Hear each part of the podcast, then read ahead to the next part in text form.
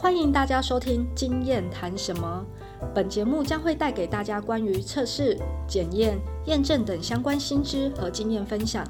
借由节目所传递的知识讯息，帮助大家提升个人专业技能以及职场的竞争力。节目开始前，想先感谢一下上一集有收听的听众们。虽然只是第一集而已，但很意外的也有收到大家给予的一些小回馈哦，真的还蛮感动的。那今天想跟大家聊聊敲碗最热烈的 ESG 话题。ESG 其实不用我多说了吧？这个议题在最近越来越夯，不仅是企业在疯，股市也在疯，甚至是 SGS 的 ESG 团队根本应接不暇。到底是什么原因让大家为之疯狂投入这个领域呢？这一集特别邀请到 SGS ESG 全球技术经理 Fin 来当我们这一次的嘉宾。Fin 在 ESG 领域的经验有超过十五年，在 SGS 也有超过十年的稽核实战经验。透过他的分享，相信可以带给大家满满的收获哦。那费您好呀，嗨，各位好，还有大家好。那知道费您在 ESG 的领域非常的丰富哦，相信您对于这几年全球对于永续议题的关切度应该非常有感。以前呢，我们都只有听说过企业社会责任，那现在其实到处就听到 ESG，好像我们不做 ESG 就跟不上潮流一样。到底为什么会有这样的改变呢？怎么会突然间大家都在讨论这个话题啊？嗯。对，在从事这个 ESG 领域啊，有这么多年的这个经验里面啊，算是啊很完整的见证了整个 ESG 议题啊，还有全球的这个兴起哈和它的这个普及哦。那为什么会有这样的改变呢？呃，我认为大概有主要的以下几个原因。好，那第一个呢？呃，是气候变迁和环境问题的一个严重性哦。那我们知道，气候变迁和环境问题已经成为全球关注的一个焦点。那特别是这几年哦，我们常常在我们的日常生活中感受到这个极端气候事件，好像是多年前的这个 Katrina 的这个飓风啊。那包括我们在台湾有很多不同的这个像什么一些风灾等等的哦。那或者是像短时间的急降雨。好，那那像是呃美国这个森林大火，哦这几年常常都听到，那这些都更引起了人们对于整个永续议题的一个关注。那企业啊、政府还有投资人呢，那各方面都有意识到这个啊，就是 ESG 这个议题呢，在啊整个环境、社会还有经济的这个好发展呢，哦至关的重要。确实哦，一提到 ESG 就会先想到环境的议题。也很有感，越来越多的企业都开始往减塑啊、再生能源这方面来进行投入。嗯，对，这让我想到，呃，我大概在一月底的时候，哦，到英国去出差，那我就在他们的超市里面发现呢，呃，就是有很多的这个矿泉水哈，那这个矿泉水这个包装材就是这个保特瓶哦，这 PET 保特瓶，他们开始使用的是百分之百的这个呃 recycle 的这个 PET。好，所制造的。那另外呢，我在呃最近的这个集合的过程中，哦，有关于我们的客户，他们主要是在做这个聚酯，好聚酯啊，纺织相关的。那他们就跟我提到啊，像现在有越来越多的这种回收材料的这个使用，哦，也可以运用到啊，包括像是一些机能型的这个衣物上面。好，那比较大家可以呃有印象比较近一点的话，就是啊去年的这个世足赛。好，世足赛的这些球衣，哦，那它里面球衣的这个纱的来源哦，主要是来自于像是海洋废弃物啊，或者是像这些回收的这些保特瓶所制造而成的。那所以我们也可以看到，这个整个这个减塑啊，都是一个很重要的一个趋势。这样说起来，我们生活当中可能有许多物品都是经过环保材料生成的，不禁要赞叹一下，现在技术真的越来越厉害了，连衣物竟然都可以透过海废物品重新制成布料。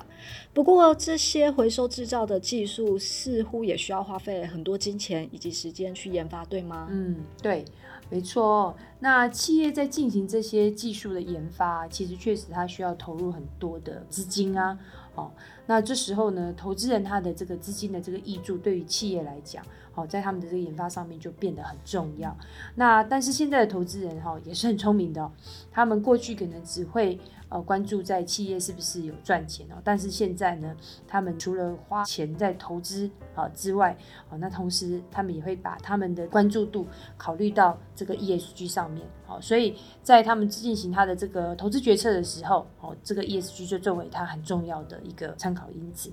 真的，现在投资人选择适合投资的公司，跟以往评估确实不太一样。以前都只会考量到公司是不是会赚钱啊，营收好不好就好了。现在就会把 ESG 都纳入进去，他们开始会从环境面，像是温室气体、污染源排放等等，或者是说像社会面啊，从员工、供应商、客户的关系维持，以及治理面的股东权利、商业伦理等各个面向去评估一间企业是不是有办法长期经营下去，然后再来进行一个。投资决策，嗯，对啊，所以包括刚刚我们前面有提到，就是企业呃开始包括像是在环境面还做一些减塑啊，那以及在这个再生能源的一个投入，好，那另外其实主要的一个因素是来自于就是呃利害关系人，好，他们在对于企业的这个期望啊还有信赖。哦，那比如说像现在很多的这个消费者，那以及更广泛的这些社会大众对企业的期望也越来越高。那一般大众在对于企业的这个评价上面，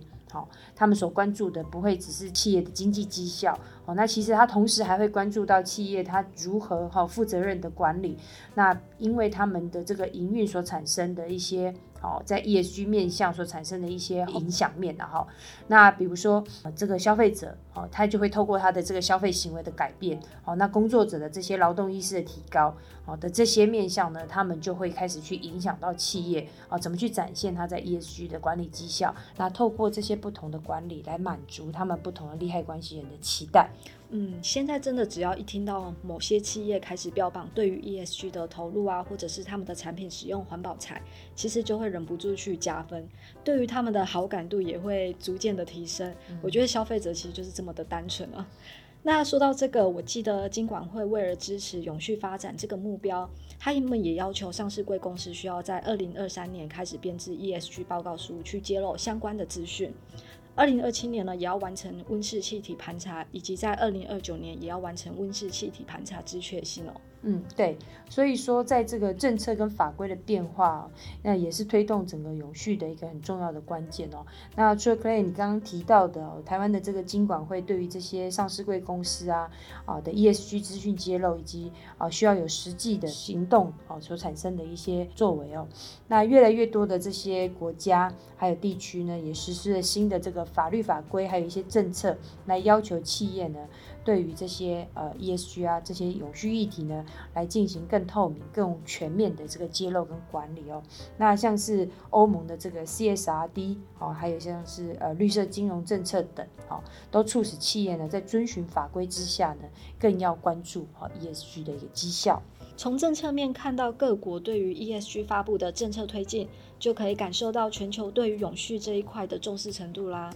那从 Fin 刚刚提到的那些原因来看，真的什么都跟 ESG 脱离不了关系。尤其是当企业开始知道 ESG 对于他们营运的影响性哦，也就促使他们开始投入到 ESG 的领域了。嗯，所以啊，这一两年来讲啊。整个的这个 ESG 资讯查验的需求量啊，也明显大增。那就是因为呢，越来越多人都知道这个 ESG 对于企业永续经营的重要性了。虽然大家一直都在提 ESG，可是其实之前在跟客户聊天的时候，发现还蛮多人对于 ESG 的查验不是这么的清楚，甚至有部分的人还以为 ESG 的查验就是跟 ISO 九零零一、ISO 四五零零一这种一样，都只是国际验证标准而已。那这样的说法会是正确的吗？嗯，不完全正确哦。因为呢，现在目前国际间没有一个一致性的一个 ESG 的验证标准哦。那在企业都知道啊，要做 ESG，那其实我们在看到很多企业主要都是会从这个环境面啊做了很多的努力，包括像是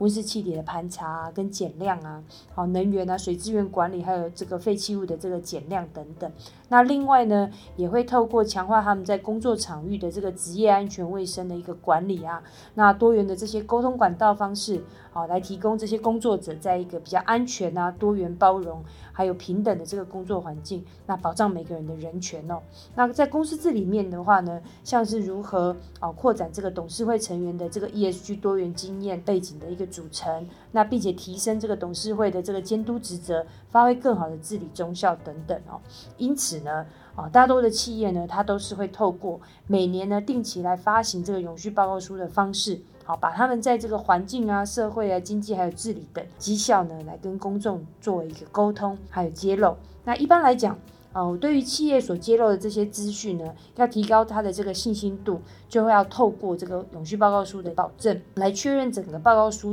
里面呢所揭露的这些资讯呢，它的一个可靠度跟品质。那这跟我们在平常在做这个呃管理系统，哦，ISO 九千啊，或者是这个 ISO 四五零零一的概念不太一样哦。因为呢，在管理系统来讲的话，是对一家公司它的这个管理运作，好，循着这个 PDCA 每一个阶段来进行确认。那当然，有序报告书呢，啊的一个保证呢，是对一本报告书所揭露出来的资讯呢，那透过承办人员呢的访谈呢，好，那以及呃检视整个企业运作管理的佐证，啊，来去了解这个企业它在实际管理运作啊它的一些成效。最后，我们就是透过这样子的一个过程来去评估啊一个公司他们在整个永续发展的一个当责性。那像刚刚您提到所谓的佐证啊，是指一定需要通过第三方查验证过的那些资讯才算吗？呃，如果可以提供第三方查验证的这个资讯来证明啊，是。哦，更好的，然后比如说像是在组织的这个温室气体排放，哦，就可以用啊 ISO 一四零六四之一，好来进行组织碳排放的查证。那可是因为还有很多不同的这些 ESG 的这个绩效资讯，那可以透过报告书保证之前保证的这个范围的协议，好，那运用目前普遍的这个 AA 一千的这个保证标准的第二类型，就可以针对这些特定的永续绩效资讯来进行高度的保证等级。那来确保好报告书中的这个特定永续绩效的资讯的可靠度跟品质。那刚刚提到的 AA 一千啊，是指用来确认 ESG 绩效资讯揭露的标准规范吗？呃，目前呢，就整个来看哈，报告书的这个保证确信来讲。啊，A 一千是其中的一种哦，那另外还有一个叫做呃 ISA 三千的一个确信准则，好，所以国际间目前有这两个好不同的一个保证的一个标准，那但是这两个的这个标准的应用的原理哦是不太一样的哦。不过我相信很多人一听到 AA 一千和 ISA 三千，应该都觉得很陌生，是不是可以请您再跟我们说明一下它们分别是什么呢？好。没问题，那我简单的跟大家说明一下哦。那 A 一千的这个保证标准呢，它是属于一个比较开放性范畴的一个方法哦。也就是说，对于一本这个企业的这个永续报告书，那保证员呃依循这个 A 一千它的这个当责性标准哦。哦，那所谓的这个当责性标准的四大原则是所谓的这个包容性啊、重大性、回应性跟影响性哦。那也就是是它是一个以关系人为基础的，好，那来去包括像是呃企业怎么去决定它的这些重大主题的一个范围哦。那保证员呢也会依据这整个的这个范围来评估企业呢在利害关系人的议和，好，就是他们的沟通的一个品质以及重大性决定的一个流程。好的一个成熟程度，哦，那对这四个原则呢的一个符合情形和程度，以及它整体的这个呃永续发展的一个未来的方向呢，来提出建议哦。那 ISA 三千呢，它是以在呃事先决定的这个范畴的方法哦，也就是说，它已经先决定了有哪一些项目是要经过啊外部第三方来做确认的。啊，比如说他是要查整份报告书的资讯内容呢，或是呢在这一份报告书里面的一个特定的相关绩效，好来进行它的这个数据资讯的一个可信度。那这个做法呢，其实呢在 AA 一千好它的这个第二类型的这个保证当责性原则以及绩效资讯的查验呢，它的做法其实是蛮类似的。嗯，不好意思哦，Fin，我好像有点 听得懂又听不太懂。呃，可不可以请你再帮我们再更简单的去解释一下这两个标准？然后我也想要了解一下，通常大家会选择哪一个标准当做规范呢？好，说到说到标准，大家就会开始头晕哦。那简单的来讲哦，因为他们两个的这个 approach 不太一样哦，那所以呢，以 AA 一千来讲的话，在执行上面，因为我们就是说刚刚它是采取一个开放式的一个范。所以在执行保证上面就会比较有比较大的一个弹性哦，因为我们在一开始就会针对它的不同的报告书里面的不同的这个报道主题，就先去议定好不同的保证等级跟不同的保证类型哦。那可是，在 ISA 三千的话，就是在一开始的时候也是就会先讲好哪几个数据的资讯，好它的可信度，那要进行它的一个比较深入的评估，哈，所以这两者没有哪一个好或不好的，那完全取决于这个预期的使用者他们的一个目的。那其实现在呢，也有很多的企业，它会同时使用这两个标准来进行他们报告书的一个外部的保证或确信哦。那其实最重要的一点是说。你的资讯，你所揭露的这些资讯，有透过第三方的一个公正独立的查证，那对于整个企业呢，在强化你的这个永续报告书的公信力，还有提升你的这个透明度呢，都是可以被期待的。这样说起来，ESG 的绩效是可以透过其他验证标准，或者是永续报告书保证所揭露的资讯来进行查证。虽然大家都追求永续经营这波热潮，那不知道 Fin 有没有遇过很多惯老板啊？觉得只要做好产品，一样可以卖，哪有时间去管什么环境啊、社会、公司治理面这些议题？根本就觉得不需要浪费钱去做 ESG 验证啊。但说真的，如果不做 ESG，对于公司的业绩或者是经营上面会有什么影响吗？嗯。这个就跟我们一开始的时候在讲的，然后那企业呢，你在经营上面，你要自己要能够很清楚的了解你的整体的经营策略上面，对组织来讲有什么样重大影响的一些重要的一些主题哦。好，那透过这些管理这些呃重要的一些主题呢，那并且把你的这个管理过程啊，还有这些成效啊，去对外揭露，那跟你的不同的利害关系来进行沟通。好，那这是一个很重要的一件事情。好，那再来呢？为了要提高你对外的这个揭露的资讯的一个可靠度还有品质呢，那可以透过一个第三方的一个保证或确信，好，针对你这些揭露的资讯内容呢，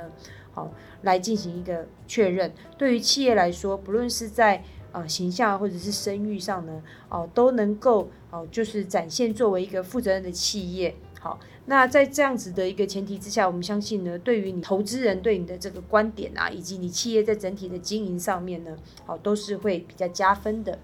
确实，若有一个具有公信力的第三方机构来做保证，也会比较容易让人家信服，不会只是就是老王卖瓜自说自话而已，对吧？嗯，对。所以啊，其实我们在实物上面啊，常常就有观察到啊，因为其实我们在查报告书的时候。我们会强调的就是说，你报告书的揭露资讯的一个平衡性。哦，那我们过往也常看到有些报告书很有趣哦，它整本报告书里面很像在，就是一直在说它很棒。好，把他一整年，好，或者是他过去几年的一些很棒的事迹，全部都写在里面，一直说他自己好棒棒。然后又或者是他们在对于一些啊绩效的展现上面呢，取得了什么台湾第一啊，哦世界第一哦的一个情况。那在这过程中，我们就会去跟客户去进一步去探讨，因为有时候我们在做报告书的这个保证之前，好，我们会先去做一些。呃，背景的一些调查，那会发现说，哎，其实这间公司不是只有他说的好棒棒而已哦，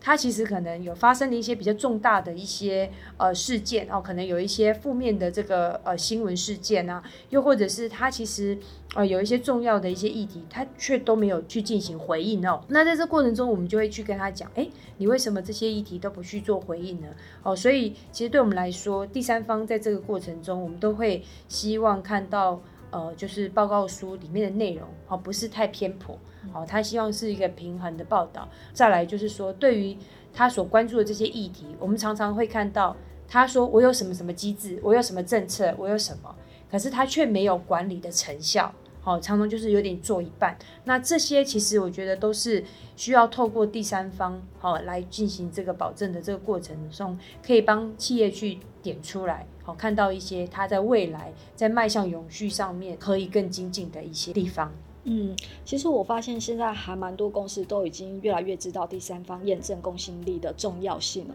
所以才会出现业需查证需求负载的情况。那也导致公司完全没有多余的人力进行这么庞大的一个需求量，这样的能量不足，其实还蛮好奇，是不是只有验证公司会遇到这样的问题啊？嗯，不是只有我们会遇到，其实这样整个我们现在叫做永续产业链哈，那包括像是顾问公司啊，或者是企业自己本身，他们内部。的这些呃，就是有关于永续的这些从业人员呢，然后都是很缺乏的。好，那我们也是需要很多这个大家有不同的这些相关的一些知识跟背景啊，特别是我们很缺乏的是有经验的人。好有经验的人。因此，我们也很期待呢，能够有更多的人愿意投入在这个永续的相关领域上面。那这是不是也让我们看到一个现象，就是 ESG 开始出现人才荒了？因为当大家都需要做 ESG 的时候，似乎也意含着 ESG 会变成未来非常抢手的一个人才力呢？嗯，没错。那可是我们又知道哈，ESG 谈的是三个不同的面向，因此它就不是一个独立的一个学科嘛哈。那这些环境啊、社会跟治理，其实它一直都是在我们的这个生活里面。那所以企业的这个营运来讲的话，它绝对不会只要有一个单位就可以运作嘛。所以我们现在在看这个 ESG 这个人才啊，我们很需要他们有一个跨领域的这个能力，好这样子的一个人才。那在不同领域的这个人呢，对永续发展，他们有不同的这个观。点好，那透过他们不同观点，可以去来共同的这个协作。好，那一直以来我们在台湾的这个教育啊，或者是这个专业的养成，我们常常都是你学什么，然后你未来就往这条路走，所以它是一个很单一、很专精的。好，那可是当我们现在在谈到这个 ESG 永续发展的时候，那以及在揭露这个企业在这个环境、社会还有治理的绩效的时候，其实很缺乏的就是具备这种整合跟跨领域的这样子的一个人。好，所以我想这也是整个呃目前啊 ESG 人才荒的这个主要的一个原因哦。那这里呢也跟大家稍微招招手哦，我们永续的团队哦也一直持续在扩大招募这个跨领域的人才。好，那欢迎对于这个永续发展议题有兴趣的人呢，可以跟我们联络。是的。若您对于 ESG 领域有兴趣，而且刚好有相关的经验，SGS 都非常欢迎你哦。今天也非常谢谢 Fin 带给我们这么多的资讯，可以感受到 ESG 跟其他验证标准的不同，它所涵盖的面向更广喽。那对于企业而言，ESG 是成为一个加分的条件，因为会影响着买家的采购决策，而且对于消费者的信心也有相对的影响力。今天的节目就探讨到这边喽。最后小小工商一下，无论您是个人或是企业，只要有验证或教育训练的需求，都欢迎透过我们的官网、FB 或 Line 等方式跟我们联系。最重要的是，您对于这次的主题有任何建议，都非常欢迎您回馈给我们，以作为我们后续持续进步的动力。如果您还喜欢我们这次的谈话，也请不吝惜给我们五星的评价还有留言，谢谢大家。那我们就下次见吧，拜拜，拜拜。